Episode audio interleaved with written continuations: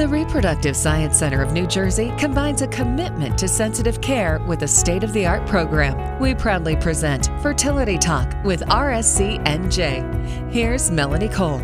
More and more women are choosing to move forward, building their families without a partner.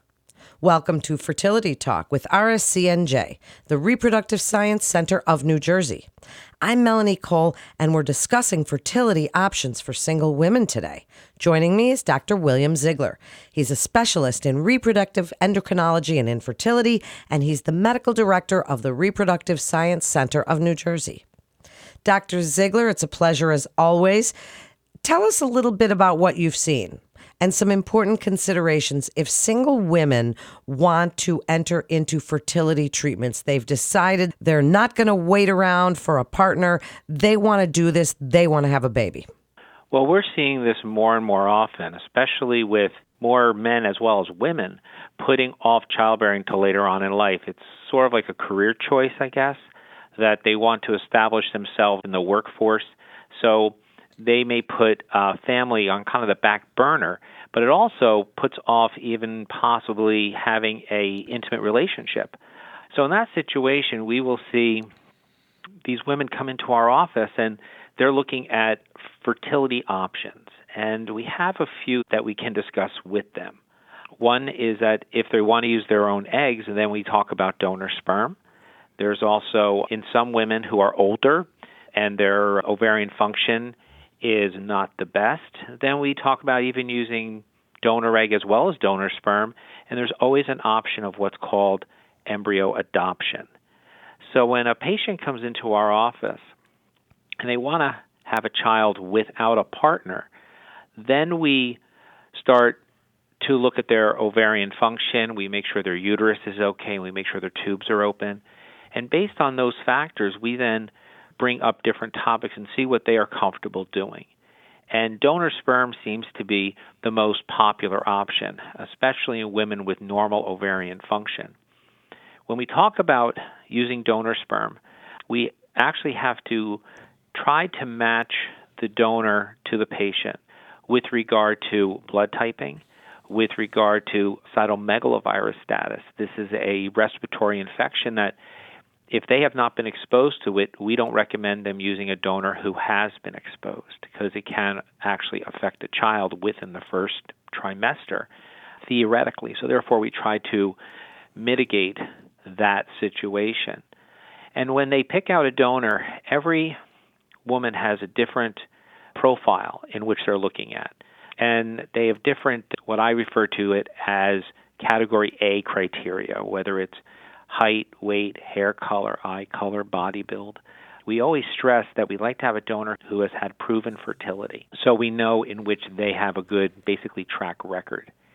And based on their uh, medical situation, we may use some medication with them, Clomid, Letrozole, or some other medication to help improve their ovulation.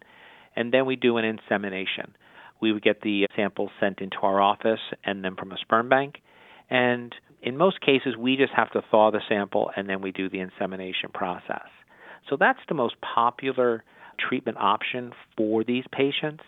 And again, there are some other options such as using donor egg and donor sperm as well as embryo adoption.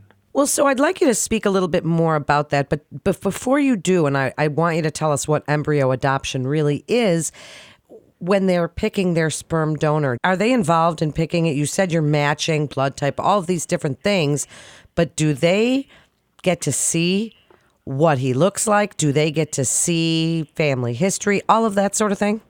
Yes, the sperm donors actually go through a very extensive questionnaire, including a family pedigree. So they actually know the donor's background, the donor's family history. They also get to see pictures of the donor, and that is important. But also, you have to realize that as you are selecting out a donor, once you put in your zip code, you may notice your donor list gets smaller very quickly because donors can only be used a certain amount a time in a specific area. So they try to minimize the possibility of half brothers and half sisters meeting. So we do help out the patient in selecting if they have an issue where they are down to two or three donors. We will help them within the selection process. But before they even start selecting out a donor, we do testing on the patient to help them with that selection right off the bat, like I mentioned before.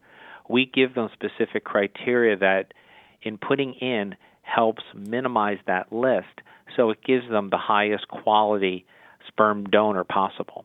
How interesting what you just said. That's fascinating, Dr. Ziegler. And what's embryo adoption? Embryo adoption, in many cases, when couples go through in vitro fertilization, they are looking short term. They're looking at, I want to be pregnant now.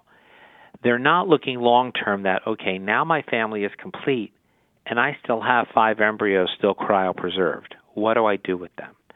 And that is a quandary that patients are left with in many cases where they could either have the embryos basically discarded, they could uh, give them to research, they can give them to another couple, or they can actually give them to an embryo adoption bank.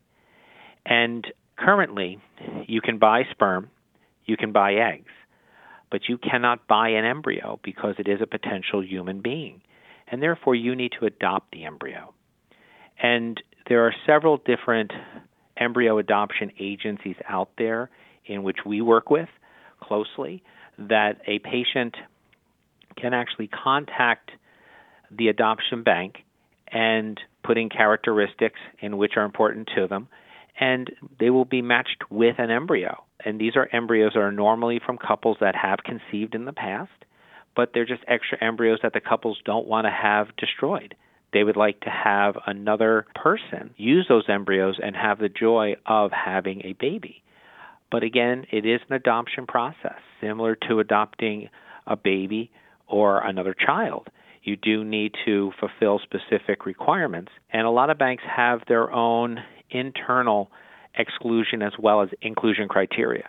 I think that's lovely. How far has your field come? Wow, isn't that just amazing? So now, segue a little bit into we've talked about single women. So, what about same sex female couples that want to have children? would you handle them any differently than just a single woman, or are there other avenues they can explore? Tell us how these differ or how they're the same. Well, the same options that I mentioned before are open to uh, a same sex couple, except they do have some more options that they can look into. And one that has really uh, picked up some pace within the last few years is what's called co IVF. And that is where the one female partner, we would retrieve her eggs, take donor sperm, make embryos, and put them into the other partner. So they're both basically playing a role in this child's upbringing. So that is another option in which they can do. Also, what that allows is that we can actually freeze embryos, and actually, if the other partner then wants to carry, at that time later on, then we can use embryos that are related to the child in which they already have, but the birth mother is different. The birth mother would then be the genetic mother, as opposed to the first child, where the birth mother is not the genetic mother. So there are some options which are available for these patients. There's also a uh, procedure out there at this point in time where there is an incubation unit that can be placed within a woman's vagina that can incubate the embryo and then it is transferred into the other partner. The way this is performed is there's an egg that is retrieved from the one partner and the egg is put into a incubation tube with sperm and is put in the vagina of the other partner. So it's basically incubating in the vagina fertilization occurs and then is taken out of the vagina on day five. The embryo itself, if it is a good quality embryo, can then be transferred back into the woman in which the egg was retrieved from. So, again, this is another way that a same sex couple both can play a role in the creation of their child another therapy in your armamentarium of tools to help people that want to have a baby. Dr. Ziegler, That's absolutely so fascinating. Wrap this up for us. What would you like us to know about fertility options for single women and even same sex female couples about just this huge toolbox that you've got that can really offer them so many options for fertility? I think when a single woman or a same sex couple are looking to conceive, mm, in many cases they don't know where to turn. They don't know where to get the information or the correct information. There's a lot of information they can get from the internet, which a lot of it is wrong. And I think having a open uh, conversation or having an open avenue that these patients can come to a specialist and find out these options without trying to go through a maze to get this information, I think is very important. That is why a lot of times we do free phone consultations just so they can get the information in which they need, and then they can make a decision of whether or not they want to take that next step and go to a specialist to find out some more information. A lot of patients, they just want the initial information so they can understand it better before they take that jump and go right into treatment or go into an evaluation process. What an interesting field you're in and ever expanding. Dr. Ziegler, and you're such a great guest. Thank you so much for that informative episode. That concludes this episode of Fertility Talk with RSCNJ, the Reproductive Science Center of New Jersey. For more information, you can always visit fertilitynj.com to get connected with one of our providers.